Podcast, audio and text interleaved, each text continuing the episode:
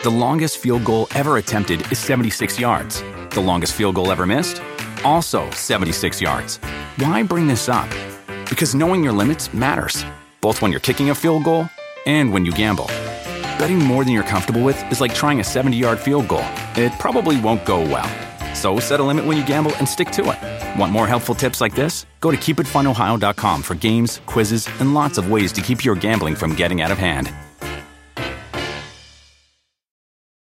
Without the ones like you, who work tirelessly to keep things running, everything would suddenly stop. Hospitals, factories, schools, and power plants, they all depend on you. No matter the weather, emergency, or time of day, you're the ones who get it done. At Grainger, we're here for you with professional grade industrial supplies. Count on real time product availability and fast delivery. Call clickgranger.com or just stop by. Grainger for the ones who get it done. This episode is brought to you by Progressive. Most of you aren't just listening right now, you're multitasking. But what if you could also be saving money by switching to Progressive? Drivers who save by switching save nearly $750 on average, and auto customers qualify for an average of seven discounts. So multitask right now. Get your quote now at progressive.com. Progressive Casualty Insurance Company and affiliates national average 12 month savings of $744 by new customers surveyed who saved with Progressive between June 2022 and May 2023. Potential savings will vary. Discounts not available in all states and situations. Brett Favre in a Bucks t-shirt. What's going on in this world? His face is as red as the Bucky the Buccaneer there. Bucky the Buccaneer, Chris. What is going on with Bucky the Buccaneer? At J Broska 55 says someone tell Chris that Bucco Bruce is the original mascot of the Buccaneers. I know. I, I choked. I choked on the primetime lights, and I knew it was Bucco Bruce. I just messed up. I choked in the moment. Sorry. That is what. Leave that up. I, I, love good. that. I look good Chris right Sims there. is Damn. Bucco Bruce. Damn, I And like can we that bring that right. back? No, no, no. Bring back. Okay, we know what those look like. Bring back the other one. Pull back the other one. I think that you have in your mouth the instrument they use to remove your spleen. I think that makes right. it even more That's perfect. what I. That's what I did. I was like, remove this organ. Here it is. I Or- can't take it anymore. Or they didn't use anesthesia and they told you to bite down on this sword, like yeah, right. they would bite down on a belt. Yeah, yeah. right. Bite down. Somebody hold his hands. It won't hurt. Don't worry. Here, take a slug of some whiskey while you're at it. Uh. right? Oh my gosh. Well, You're- I can tell you.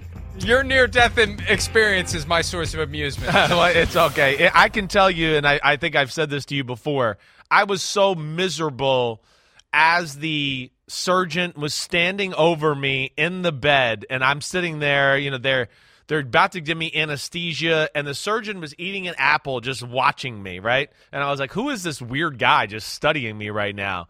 But I was so miserable that I was ready for if they had to take a machete out and open me up, I was ready for it because I was so so much pressure and pressure had built up in my abdomen from the blood that I just couldn't take it anymore. So, uh, yeah, that was a little insight into my moment there. Sorry about that.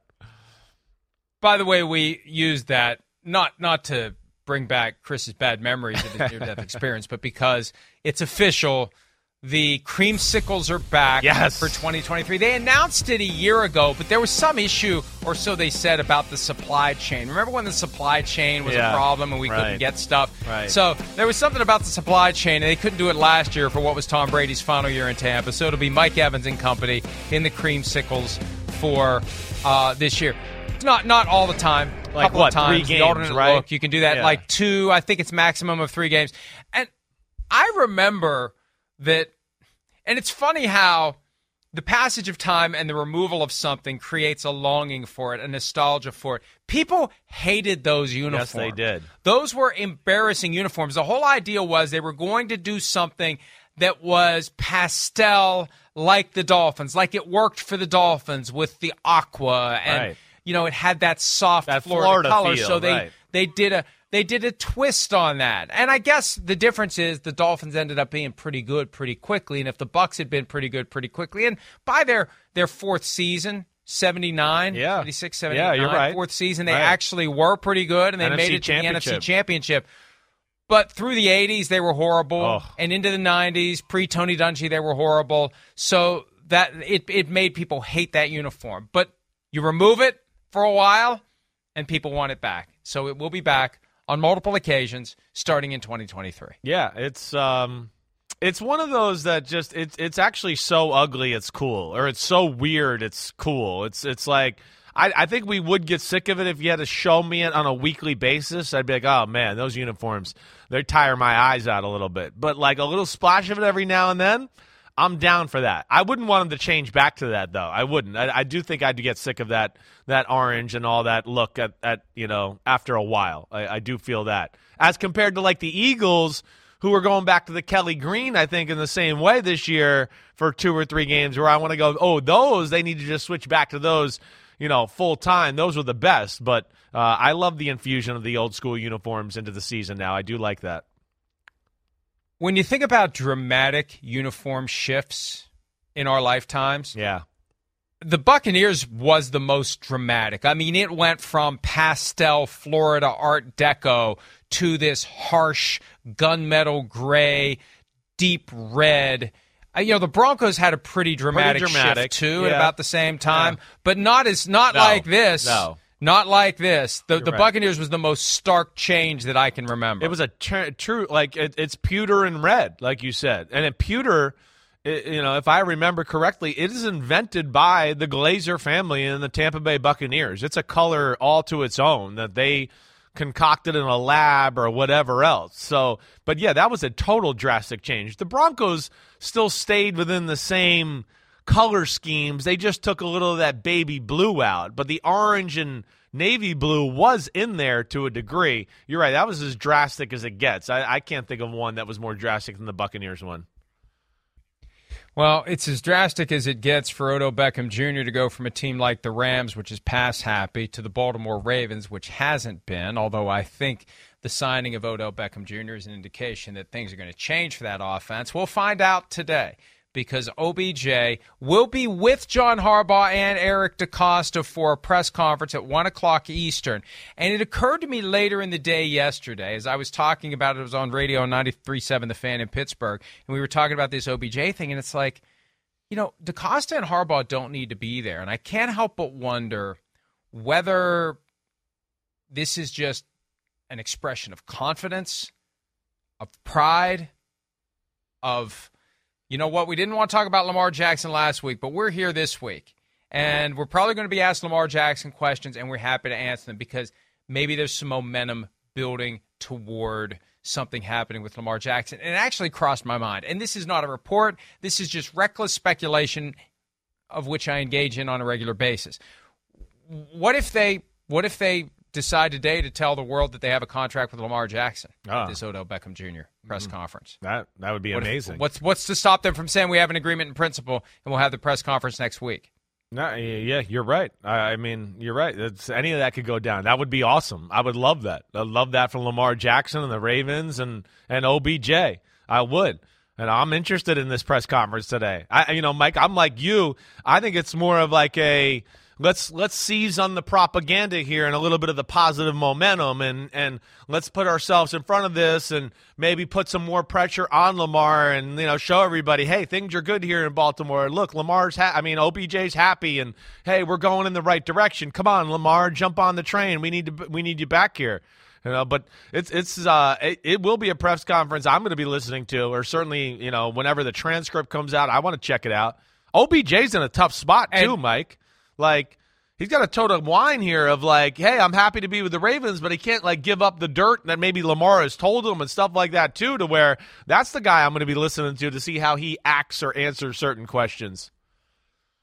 And I think it's impossible to expect the reporters to not ask Lamar Jackson questions. Right. If Chad Steele, the PR guy, tries to tell them not to do it, I think this week he respectfully gets the finger from the reporters in the room. We're here. We're going to ask our questions. If you choose to say we're not answering that question, fine. If you want to create a Drew Rosenhaus style loop of next question, next question, next question, that's on you. And that's what's so disappointing about what happened last week. I've had PR people tell me in the past, not in relation to this incident, but others, like, it's not up to us to tell the reporters what questions to ask. It's up to us to equip our Selves. colleagues with Right. the answers. Right, right. How to deal with those questions. Yeah. How to gracefully address a topic that you've already addressed umpteen times.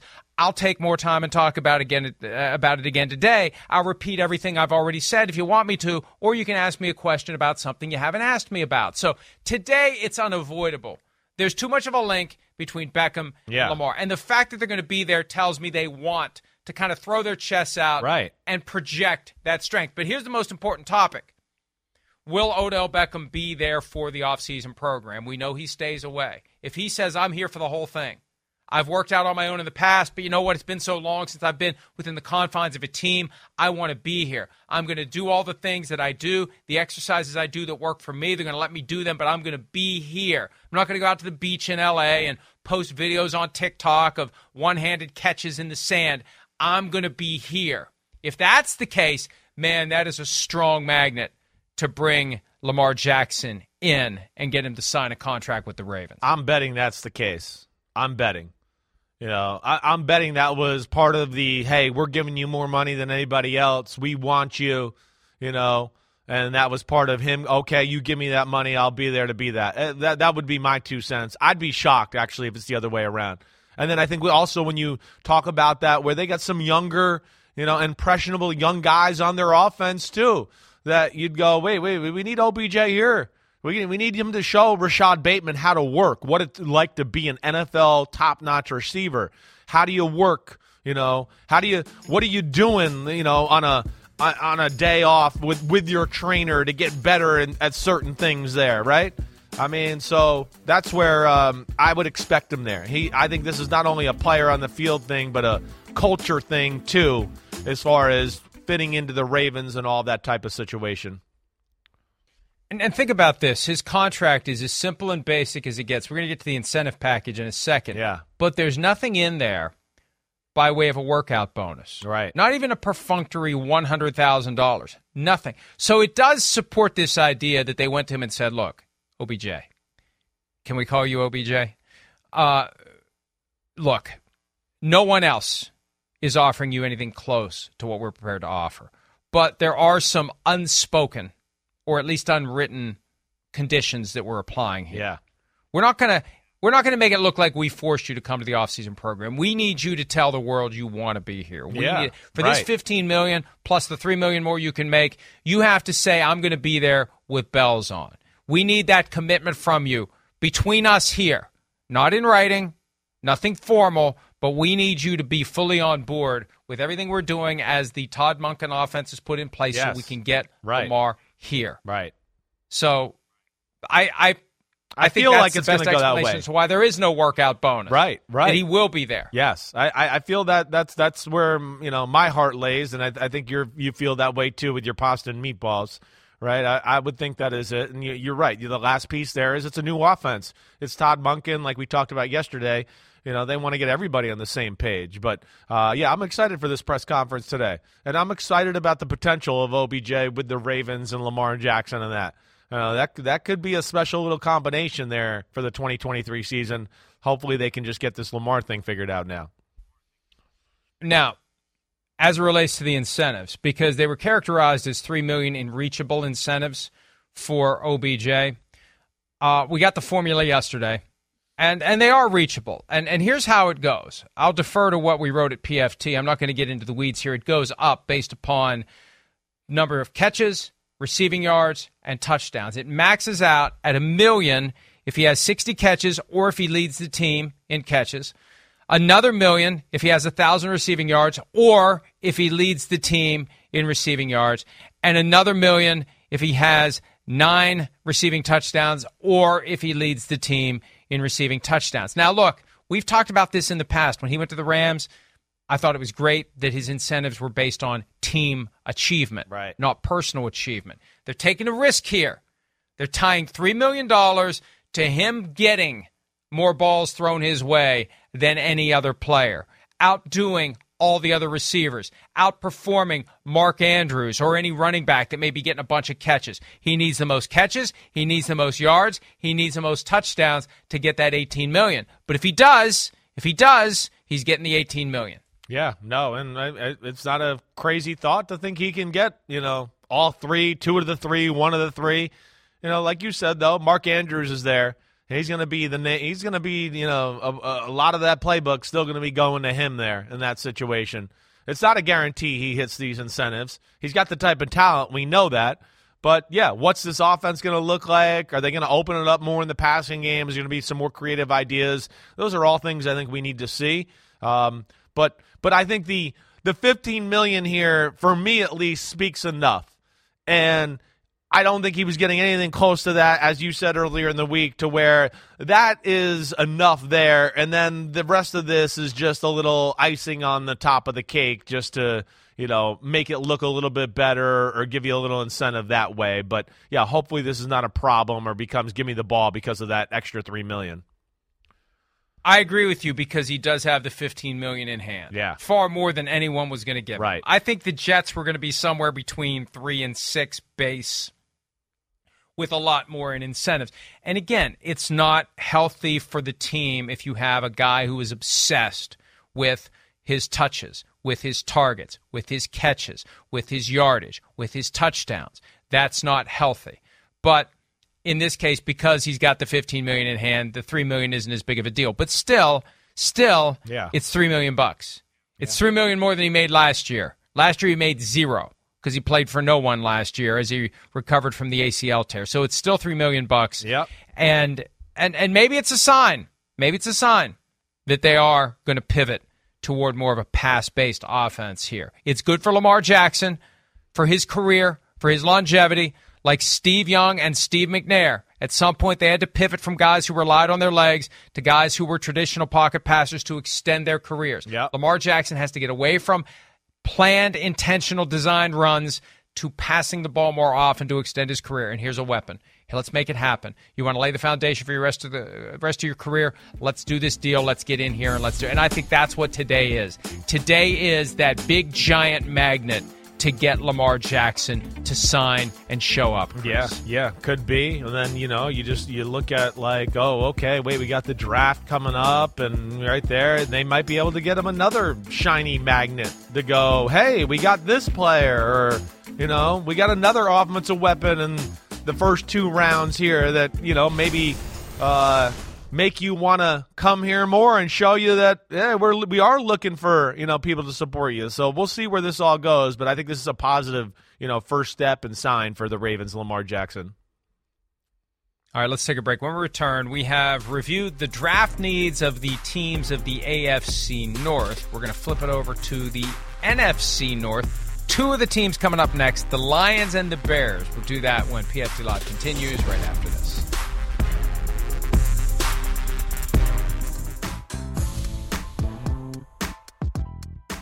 By the way, yesterday I made the random reference to Bangladesh. I can't even remember the context, but I mentioned Bangladesh and I said, I don't even know where it is. We got an email yesterday from Zahid, who is a native of Bangladesh. He was happy to hear Bangladesh. He says catching flack. We didn't really give flack to Bangladesh. We just mentioned Bangladesh. And well, you didn't know where it was. Where I think it's kind of like I didn't know where it was. Yeah, I mean, you I, know, hey, the country. Hey, I'm going to bring it up, and I don't even know where the hell you are, but I'm going to bring it up. Yeah, yeah. you know, that may be how we got down the Jeopardy rabbit hole. I think you might be right because I think that.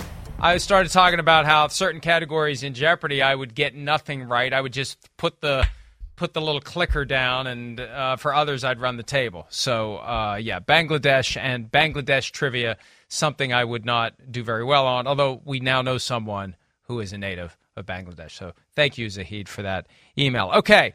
The Detroit Lions entering the draft, a team that is on the rise, a team that's got a pair of first round picks thanks to the one final first rounder from the Jared Goff for Matthew Stafford hot potato trade. What is the thing the Lions need more than anything else in this year's draft, Chris? Well, I uh, I mean, there's a there's two ways you can go here. There's two things that I look at more than anything that, and I think they're both defense, right, Mike? We talked about this a little, I think, last week or earlier this week with the Lions, the offensive side of the ball. What what what's there really there that you can look at and go, oh, that's a desperate need. Tight end, maybe. There's a tight, ton of tight ends in the draft, and I think the guys they got there are actually not bad, you know. But I think the ones I look at more are interior D line, and then DB. And I think DB is still probably the one I'd go with most, right? That's one part of the thing we didn't talk about yesterday with the Jeff Okudah trade from the Lions to the Falcons, right? I think the, the, the one thing we didn't dive into is the effect that might have on the Lions. Yeah, they got a fifth round pick, but I thought that screamed to me in, oh, hey, we're taking Devon Witherspoon at pick number six, my guy that's my man crush out of Illinois who runs around like a heat seeking missile and then can cover people on an island like all day long. I feel like it's setting up for that.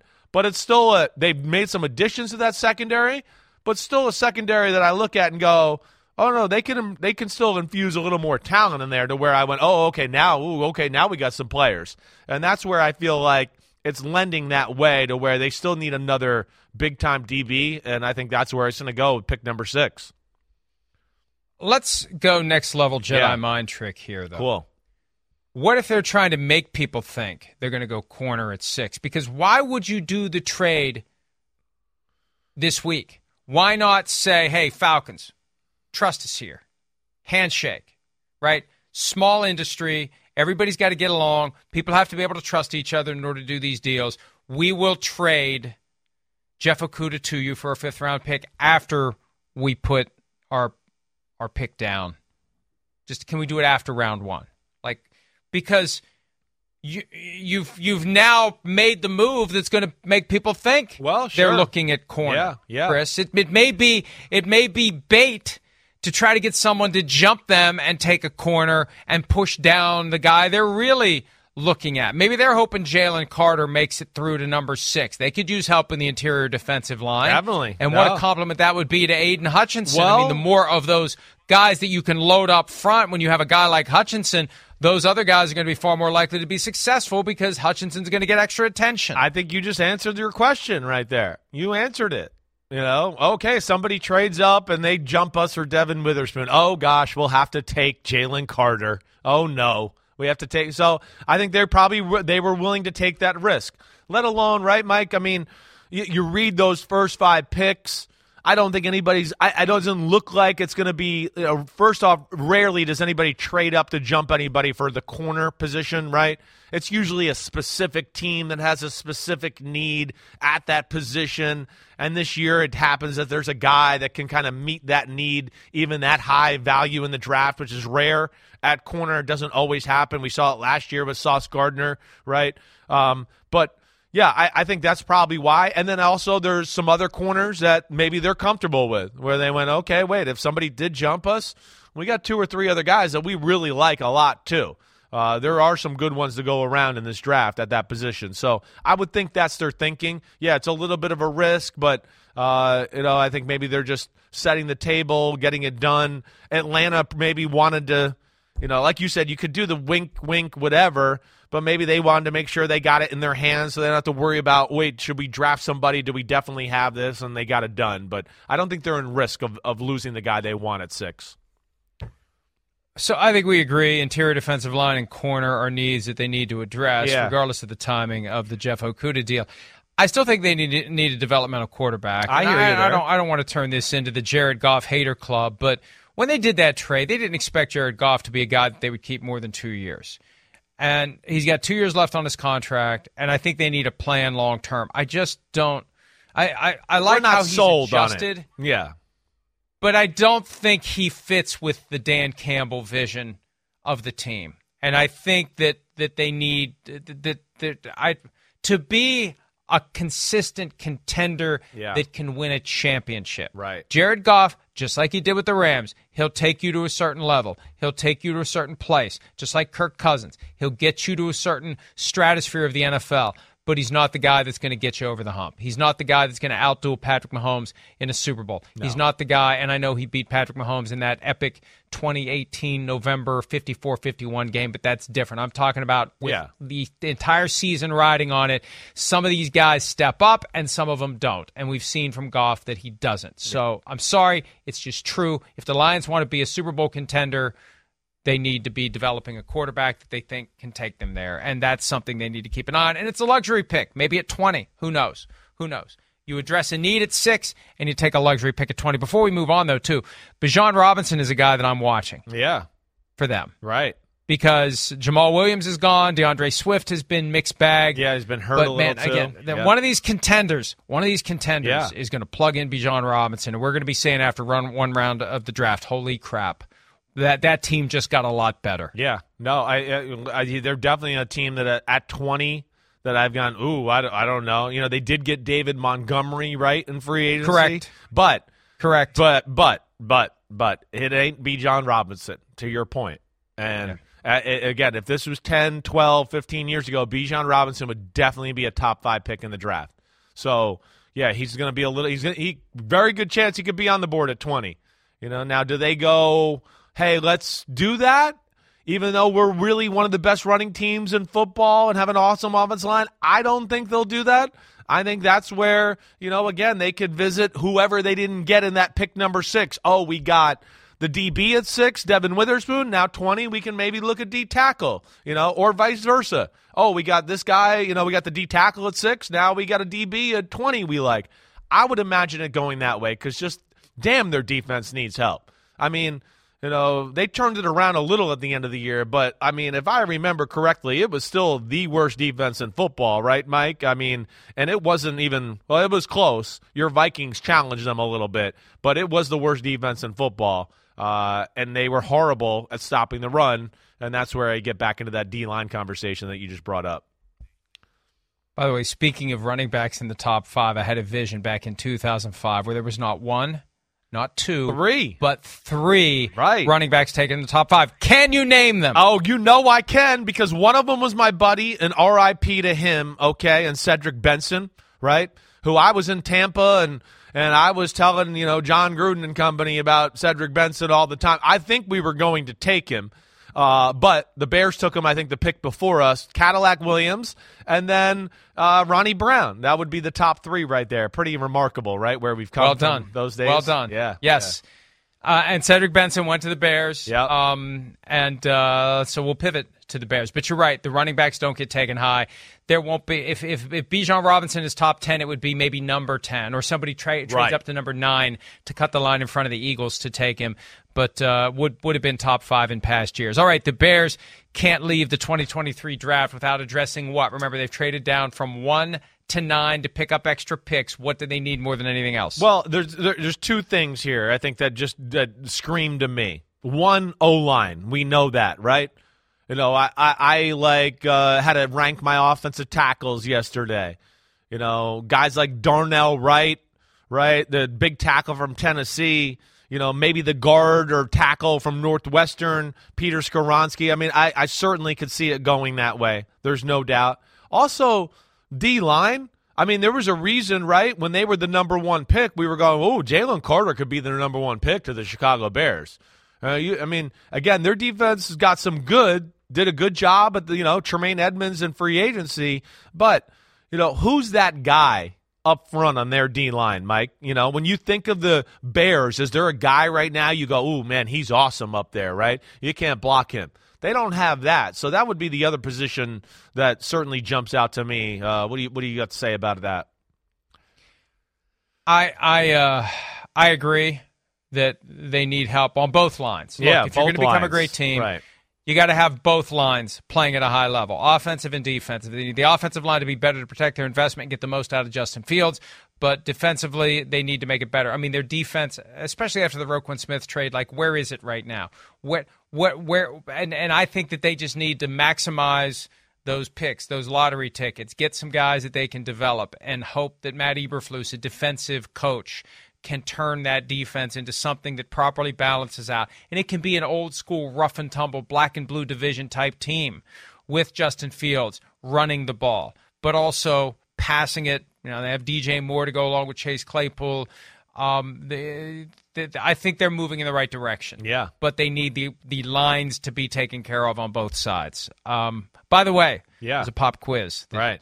Pete has plugged in here. Okay. What running back from the 2009 draft had the most career rush yards in the NFL? He was the 65th overall pick. Pete, what do you mean by most career rush yards in the NFL? That's Emmitt Smith. You need to be more specific on how you're defining this. From that class, 2009. Whoa. Uh, oh well, that You're was talking about 2005. 2005. You wrote 2009. 2005, Okay. Pete. You got the year wrong. Right. Get your years straight, Pete. 2005. Okay. So which running back from the 2005 draft had the most rushing yards out of that class? He was the 65th overall pick. Do you know who it was?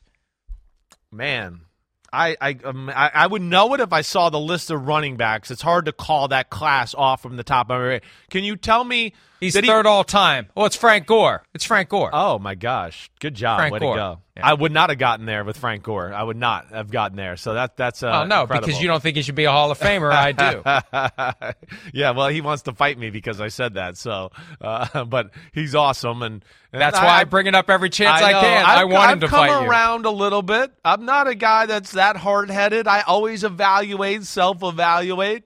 I have, yeah, I hemmed and hawed a little bit. Okay, but I came around to, you know, what he did, the longevity, and how he sustained that. That yeah, Hall of Fame, Frank Gore. All right, so don't beat me up, Frank.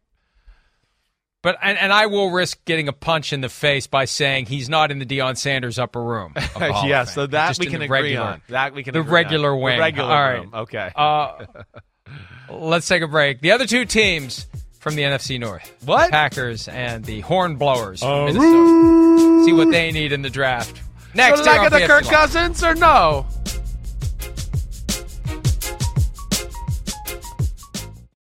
Around any corner, within every battle, and with the dawn of each new day, the threat of the unexpected, the unpredictable, and the unrelenting lies in wait. But Marines will always be there. They are the constant in the chaos. No matter the battlefield, Marines adapt to win, defeating every shifting threat, protecting our nation's future. The few, the proud, the Marines. The longest field goal ever attempted is 76 yards. The longest field goal ever missed? Also 76 yards. Why bring this up? Because knowing your limits matters, both when you're kicking a field goal and when you gamble. Betting more than you're comfortable with is like trying a 70 yard field goal. It probably won't go well. So set a limit when you gamble and stick to it. Want more helpful tips like this? Go to keepitfunohio.com for games, quizzes, and lots of ways to keep your gambling from getting out of hand. Do you want a beautiful lawn? Enter TruGreen, the easiest way to get a great lawn. Just water and mow, and they'll do the rest. Weed control, fertilization, aeration, and more. TruGreen is the official lawn care treatment provider of the PGA Tour, and they have a verified best price, which guarantees you the lowest price with no compromise on quality. You do you. Let TruGreen do your lawn care. Visit truegreen.com, T R U G R E E N.com to get the best lawn at the best price with the best people. Guaranteed.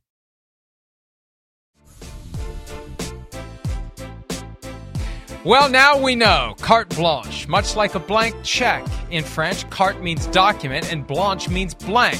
So the phrase means blank document. English retained that literal meaning. of carte blanche was a blank document signed in advance by one party and given to the other with permission to fill in conditions later, much like blank check. Carte blanche also took on the extended meaning of complete freedom. So, sort of like laissez faire. Maybe that's why you said carte blanche. Same idea. Do what you want. yes. Okay. I got it. I'm good. I'll, I don't know if I'll get that right with me saying it that way all the time, but uh, good. Now I'm at least know the total meaning and can maybe use it correctly most of the time. And, and and and I haven't really thought of this, and at the risk of getting punched in the face by Big Phil, Right. when I think of some of the stories you've told over the years, peeing off of the porch onto the grass, dropping f bombs at the age of four, to the point where they were afraid when they took you on the Regis Philbin show, you were just going to blurt out f bombs. Right. It does sound a little laissez-faire in the Sims household. Uh, I think maybe Steve Young was right. Well, I mean, it may, it may be. I mean, it's laissez-faire, but like, you know, laissez-faire was used as like, yeah, it's like, oh, silver spoon, and we're like, got a nice, you know, where we got silk sheets and all that. And it was just the opposite. It was like, hey, F you, go take the garbage out. That's the only difference. There. I'm not saying I was raised the right way, but it wasn't laissez-faire silver spoon. That's what I'm saying. Hey, Christopher, what are you, an idiot? I mean, are you effing kidding me? Right? So, yeah, I don't know if that considered laissez-faire. Raised right, questionable, certainly. And and and look, we got to move on, but in a roundabout way, not that he meant to do this. And continuing with our theme of the Bucco Bruce with the surgical implement in his mouth, I mean that criticism kind of almost got you killed because to prove to the world that you weren't Nepo baby, that you aren't the guy that's out there with everything handed to him and is soft and isn't driven and isn't motivated because of the silver spoon, you stayed in a game a hell of a lot longer than you should have Well- to prove that you are as tough as everybody else, if not tougher. I, I don't. It, that did not affect me. I wasn't on the field going. right. You know, I will say that. Listen, it it it. it uh, I don't know where Steve Young came up with that. If you ask me, I feel like he probably talked to a certain head coach that was down there at Tampa at that time, and he said that in his ear, and then he made the mistake of saying that out loud on TV. If you bet made me bet money, that's what I would bet would happen. All right, I don't hold Steve. I listen. I'm a tough sob. Period. It didn't. I didn't need him to to push me that way. Uh, I I grew up watching my dad stand in the pocket against your, you know, Chris Doleman and Reggie White, where I took a lot of pride in that, and I was gonna stand in there, and then I tried not to flinch or blink, and I'm old school, and that I was gonna play, and I didn't see blood or a bone sticking out, and I was gonna keep going. That's just the way I was wired. But uh, so I don't want Steve Young to think uh, that that was the case with that scenario. At least that's for sure. well, I tried. All I right, tried. Good job. All right. Way to stir the Uh, pot. Pa- Packers draft needs. Uh, they can't exit this process without addressing what position, Chris. I, I think there's like two. Now, they're a team again that didn't make the playoffs, and you look at them and you go, man, they got a lot of good things on their football team. You know, especially with the receivers that we look like they're they're about to flourish into something special there, right? You know, but I think, all right, tight end is certainly one I look at to go round out the offense and always friendly for a, a younger quarterback to have that. Tight ends, big bodies, they're right over the middle of the field there. So I think that's one I'd look at for sure. You know, O line could be maybe another Mike. And then safety. Those are the three I would boil it down to a little bit. And safety is probably the most desperate of needs. They have lacked with solid play in that department for a while. Uh, but yeah, I, I think that th- those are really the the three positions that jump out to me. they need receivers.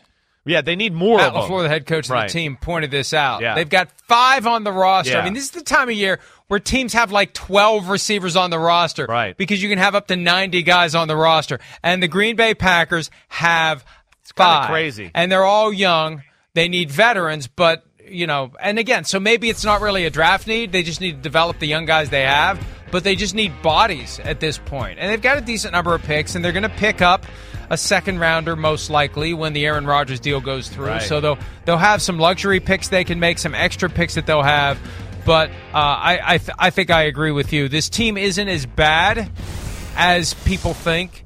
There's a belief they're just going to completely fall apart without Aaron Rodgers. I don't I don't think that's the case. I don't think either. they'll still be competitive in Yeah. a division that that is fairly wide open. You know, the, the the line. We just assume the Lions are going to be great because they had a great finish last year. Are they going to be able to perform under the weight of expectations? What are the Vikings going to be with the defense just a little bit better? They still have Justin Jefferson. They still have a pretty good offense. Defense gets a little bit better. They could be better than they were last year. The Bears are building. Who knows where the Packers fit into this? They could still be pretty good. Well, so I uh, agree. they address those needs, and they they will be. Yeah, I you know I, you said it right, Mike. I mean, think about it, right? I mean, in the middle of their defense, they got Devonte Wyatt, they drafted the first round last year, along with Kenny Clark and some other guys that are players. They still got Preston Smith and Rashan Gary on the edge, right? De'Vondre Campbell in the middle. They maybe could go linebacker. That could be another area you could look at to go, hey, for the future, some. But no, I'm wrong. They got Quay Walker at middle linebacker, so they got him too, another first round pick. They got Jaire Alexander and and and uh, Stokes on the outside. Both are first rounders at corner, right? So O line, tight end, depth of receiver, safety. There, you're right, and like they they do look like one of those teams. To your point with the receiver, where it's it's go through the draft and then hey.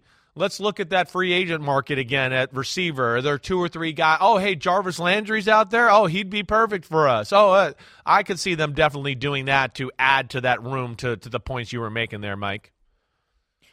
All right, the Minnesota Vikings, thirteen and four last year. Somehow, with one of the Somehow. defenses we've ever seen, they were outscored, thirteen and four, and they were outscored by their opponents It's last year. The worst, the worst thirteen win team in the history of the National Football League. it, one and me. done in the playoffs. Thanks to a defense that couldn't stop anything. I still remember Coach Garrett turned to me after the Oh, first drive of the so game good. saying, "This isn't, this isn't, this isn't going to go well." Well, no, wait, no. It went down, and you guys went up seven nothing, right? And we all went, well, that you know, good drive. You know, it wasn't easy, but you know, it wasn't hard. They got it done. And then the Giants went down. It seemed like in like five plays, and it was like parting of the Red Sea. And it was funny because he looked at you and he went, "We went, oh, everybody with open eyes." And he looked at you and went, "Whoa, that was really easy." And that that was a a, a, a sign of things to come. Yeah. So uh, I, I think the easy thing to say this year is for the draft, just defense. Exactly. Just, de- just defense. Because they could get rid of everybody they had last year and replace them with people off the street, and they won't be any worse than they were defensively. So get in, especially corner. They've lost basically Definitely. all of their corners. Right. They added the guy from Arizona whose name escapes Byron me at Murphy. this point. I I got you. Byron Murphy Right. and thank you very much. But they otherwise have just pushed these guys out the door, and who cares? They're not very good. Harrison Smith is sticking around. He did a deal to remain in Minnesota, which is good. It's going to provide some leadership as these young guys get going. But they just need, at every level of the secondary, at every level of the defense, linebackers, defensive linemen, they need bodies. They need help. They need guys who are talented, who can develop into the defense that they need to complement that offense. Yeah, agreed. I mean, corner is the one that you know certainly jumps out the most there, right? I mean, there's des- desperate need, and and safety. You're not you know wrong there. And Dean Line, I could we could look there. I mean, you're right. I mean, you just you said it. It's defense. Period. I mean, linebacker. I, I, I could see that being something that you know gets tossed around there. So it, it's really almost like best player available on that side of the ball. You know, you could use an interior D line, a safety, a linebacker, whatever, but I agree with you there. It, it is that more than anything. And that's where they become interesting because there's those big holes, but then there's that talk of, you know, will they will they be a team that drafts Hendon Hooker, right? Or stuff like that? Will they look to replace Kirk Cousins here and waste one of those picks, you know, on on the quarterback position instead of filling the holes we're talking about? I mean, the bottom line is if you're going to move on from Kirk Cousins after this year, you better have someone that you believe you can develop into a franchise quarterback. Vikings fans, other than me, have been clamoring for years to get rid of Kirk Cousins. And I've tried to be the voice of reason and say, folks, folks, getting rid of Kirk Cousins is easy. Replacing him It's is what's hard- difficult. yeah. The guy never misses a game. The guy's good enough to keep you relevant. Without him, you could just fall into crap for multiple years. So if there's a guy they love who is there at 23, Yeah. or they think they can reasonably move up to get him, if they're willing to give up next year's first round pick to get him, if it's the guy they truly love that they think will be the long term guy that gets joined at the hip with Kevin O'Connell, the head coach, and becomes the future of the position for the Vikings, then that's a move you make. Otherwise, you just wait until next year. Yeah, I mean, yeah. If all else fails, we got one year with Kirk Cousins, and we'll figure out the quarterback position next year. So, uh, but they've got to figure it out at some point. Cousins isn't the guy that's going to win a Super Bowl in Minnesota, and I feel like they're trying to get there. And maybe we see him trade down this year to get more picks, more lottery tickets, more defensive players, and off we go. Let's take a break. Jeff Bezos is out. Finally, he was in, he was out, he was in, he was out, he's out. As it relates to the pursuit of the Commanders, I got a new theory, and it isn't all that hot takey, but it's a theory on what he's going to do next. We'll do that when PFT Live continues right after this. Dun, dun, dun.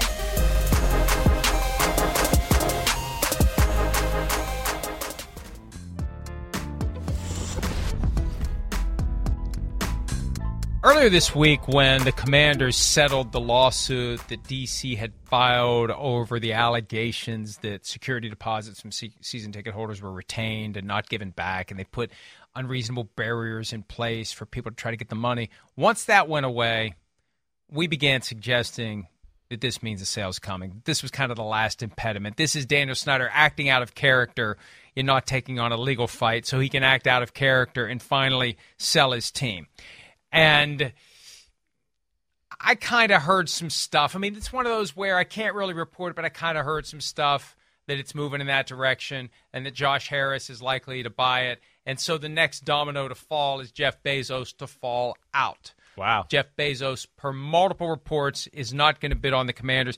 I thought maybe he was allowing others to set a floor of six billion. He'd swoop in at maybe six two five, get the team because if he had been there from the get go, Chris, none of these other bids are coming. Right. If you know Jeff Bezos is at the party, you're not going to bother showing up with a bag of cash. He's got enough to outbid you. So it felt like maybe that's what he was doing.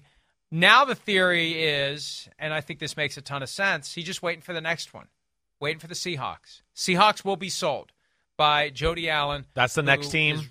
administering the estate. I think May of 24, they're going to be sold at some point then or thereafter, because at that point, under their stadium deal, 10% of the proceeds won't have to go to the state of Washington. The team is sold before May of 24, 10%, 10 cents on every dollar of the sale of that team goes to the state of Washington. So you wait.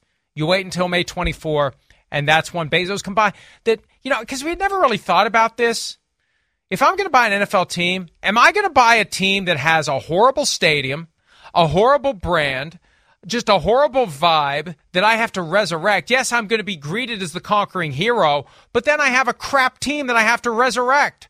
Why, if I'm going to spend that money, am I not going to spend the money on a team that doesn't need to be resurrected? Yeah, that's a fair point. You're right. There's a lot of headaches there. There definitely is, and it's a team that's you know uh, in turmoil and you know a huge year on the football field too, to where you'd go, okay, if they're not good there, there could be you know a little more turmoil in that situation. And the biggest headache does seem like the stadium thing. If I was you know to put myself in their shoes, you said it last week. I mean, we talked about it. The stadium sucks. It sucks in every area. I mean, it really does. Not, like whether you're there physically, the inside, the guts of it, or where it is, you know, geographically, it all stinks. And who wants to deal with that? We all know that they they want a new stadium. They need a new stadium. So you're right. Seattle, that stadium's still awesome and state of the art, and there's not much headaches there in uh, to deal with up with up, with that franchise there. So that, it makes sense, Mike. I, I hear you there. I'll be be uh, interested to see if that comes to comes to life. And it really is amazing. That stadium, in the grand scheme of things, is not that old. I wonder if there was ever a time anybody ever walked into that place and said, "Wow, this is great." I, I mean, I was there somebody early who never on. walked into a stadium before in their life. No, I was there early on in its early stages, right? I, I played in, I believe, the first game in that stadium that had when they added like the extra seats and it became like the biggest stadium in football. Do you remember that, Mike? Uh, in 2003, Yes. it was like, you know, there was like 85,000 uh, 85,000 people on opening day, right? So it was like, oh, wow, there's a lot of people in here but not when you come from Texas and there's a hundred thousand. So I wasn't like, oh wow. And then yeah, I wasn't in the inside of that stadium going, man, this is some state of the art thing. And at that point, it was only three or four years old at that point, I think. So yeah, I don't think it ever was like top notch uh, from the point from the moment it was constructed. I think it opened like late '90s, Right, It 98, was never 99. great. I've been there Okay. once, and I never want to go back. And uh, again, if you buy that team, you inherit all those issues, or you just wait and you buy the Seahawks, or maybe you buy someone else. If you're going to show up with seven, eight billion, maybe guys that aren't currently thinking about selling I- their that's team what I was thinking say. about selling their team. Yeah, right, right, Right. If Bezos is looming out there and he's ready to write a big check, yeah, I wasn't going to sell, but you know what? Maybe I will. Yeah. All right, let's take a break. Uh, as promised, the best current, current, not retired, not deceased, but current Clemson players in the NFL. We'll do that draft when PFT Live continues right after this.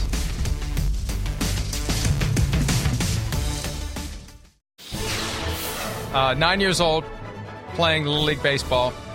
I was in right field where all the kids who suck end up, at least back in the 70s. I don't know what it is now, but I was horrible. And, and there was a wasp. I was trying to avoid being stung by the wasp, Oh, and the oh, okay. wasp is getting closer and closer to me, and I can hear it buzzing. It's, the next thing I know, the ball buzzes right by my head. And when I retrieve the ball, I wind up, and I do exactly what Travis Kelce did throw it right into the, straight You're- down into the ground. oh, no.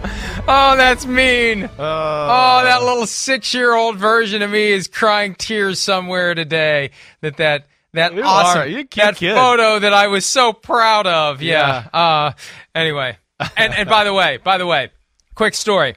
See that glove? Yeah. I am left-handed. I am left-handed, but my first baseball glove went on the left hand. So when playing baseball, there was a period of time Yeah. where I had to take the glove off, Jim Abbott style, Oh and throw with gosh. my left hand uh, because my glove went over my left hand. what? What? What? How? What? So I that mean, no is wonder you accurate. threw the ball is into the ground. I mean, what? No wonder. I mean, damn. What happened? I mean, what? What a lot of things. Your family? They just said the hell with it. Use this glove, or they didn't know you were a lefty yet. How does that even happen? I think my godparents bought me the glove and they didn't know I was left-handed. Oh, gotcha. I think that's what happened. Gotcha. Right. And I just, I just, instead of taking it back and getting the right one, I just kept it and used it. So uh, anyway, That's hilarious. Clemson, best current NFL players who went to Clemson. Chris, you're up. Well, I, I mean, I feel like it's unfair, but I mean, I'm going with Trevor Lawrence, unless you want to cancel him out here. But, you know, you've said it like two or three times this week. He's gotten to the, you know, five or six quarterbacks in football that you talk about that are kind of untouchable area. That's where he's gotten. He's the way the season ended. Man, Trevor Lawrence was, you know, flirting with five best quarterbacks in football type of thing there. So I'm going to go with Trevor Lawrence. It just seems like it's all going in the right direction for the big guy. Yeah, um, this one's tough for me because I really don't know where Deshaun Watson's going to be this year. Yeah. But when he was playing for the Texans, think about that last year. He had over 4,000 passing yards. He had nothing behind him. Remember his quarterback's coach made that comment that basically he's got he's got uh, Brandin Cooks and a bunch of guys that work at Walmart as his receivers or something like that. I mean, it was some derogatory comment about the fact that he doesn't have help, and he was great.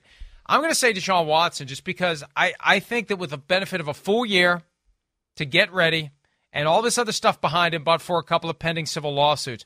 I think he's going to reach his potential again, and I think he's going to remind us of of why it was that the Browns gave up what they got, or gave up what they gave up to get him in the terms of money and also the draft pick. So I'll go Deshaun Watson, even though I was I was wrestling. I didn't want to give you both of them No. because I assume you would have taken Watson if I didn't. I, I you said it right. I, I probably would have. Yeah. I, I mean, again, he's he was definitely a top five quarterback before all this went down. I'm with you. I expect it to go back into that that category there. So uh, I, I think you're smart to pick that. And yeah, he's still got some issues, like you said, but you know, I I still saw the the talent and and what he can do at the end of the year, even though it wasn't perfect. All right, now this is where it gets interesting. Well, I'm going to go with the guy we talked about earlier today. Yeah, it's it's he's close to my heart because he's a G-man, right? I'm going to go with Sexy Dexy, Dexter Lawrence, and it's funny. You look at you look at this Clemson team. First off, there's not as many stars as you would think, right? For as awesome as they've been for as while, I know they have a lot of good and middle class guys throughout the NFL too. Uh, but damn, D tackles and big receivers, they've cornered the market in that. But Dexter Lawrence, I mean, come on, he's he's one of the biggest people in the NFL. He's extremely athletic. He's great at stopping the run, and he ended the Viking seasons with a little pressure on fourth down on Kirk Cousins. I got to take him uh, with my second pick. Yeah. Uh, thank you very much for that. Well, no problem. uh, between that and Kirk Cousins not throwing to Justin Jefferson, that's what ended the season. I'll go Tee Higgins, guy who would be Yeah. the number one wideout on any team except the Bengals and the Vikings. He's got to deal with Ja'Marr Chase in Cincinnati, so he's not number one, but he's damn close to it. And with Joe Burrow there, makes that offense unstoppable for as long as he's around with Ja'Marr Chase. But we had him at the Super Bowl. Great kid, great player, great ability to go get the football, hard to cover, hard to stop, and uh, one of the best receivers in the NFL that doesn't get the credit he deserves because he's stuck behind Ja'Marr Chase. Yeah, yeah, I, it, it, he is. He's a phenomenal talent, and and you know can do it all. And like we saw in, in the playoffs and at the end of the year, he's one of those guys that even when you're covered, he's not covered. You can just throw it up to him. Um, all right, we taking a break before We I take a break. Okay, cool. We'll take a break. cool. We'll wrap it up when PFT Live continues right after this.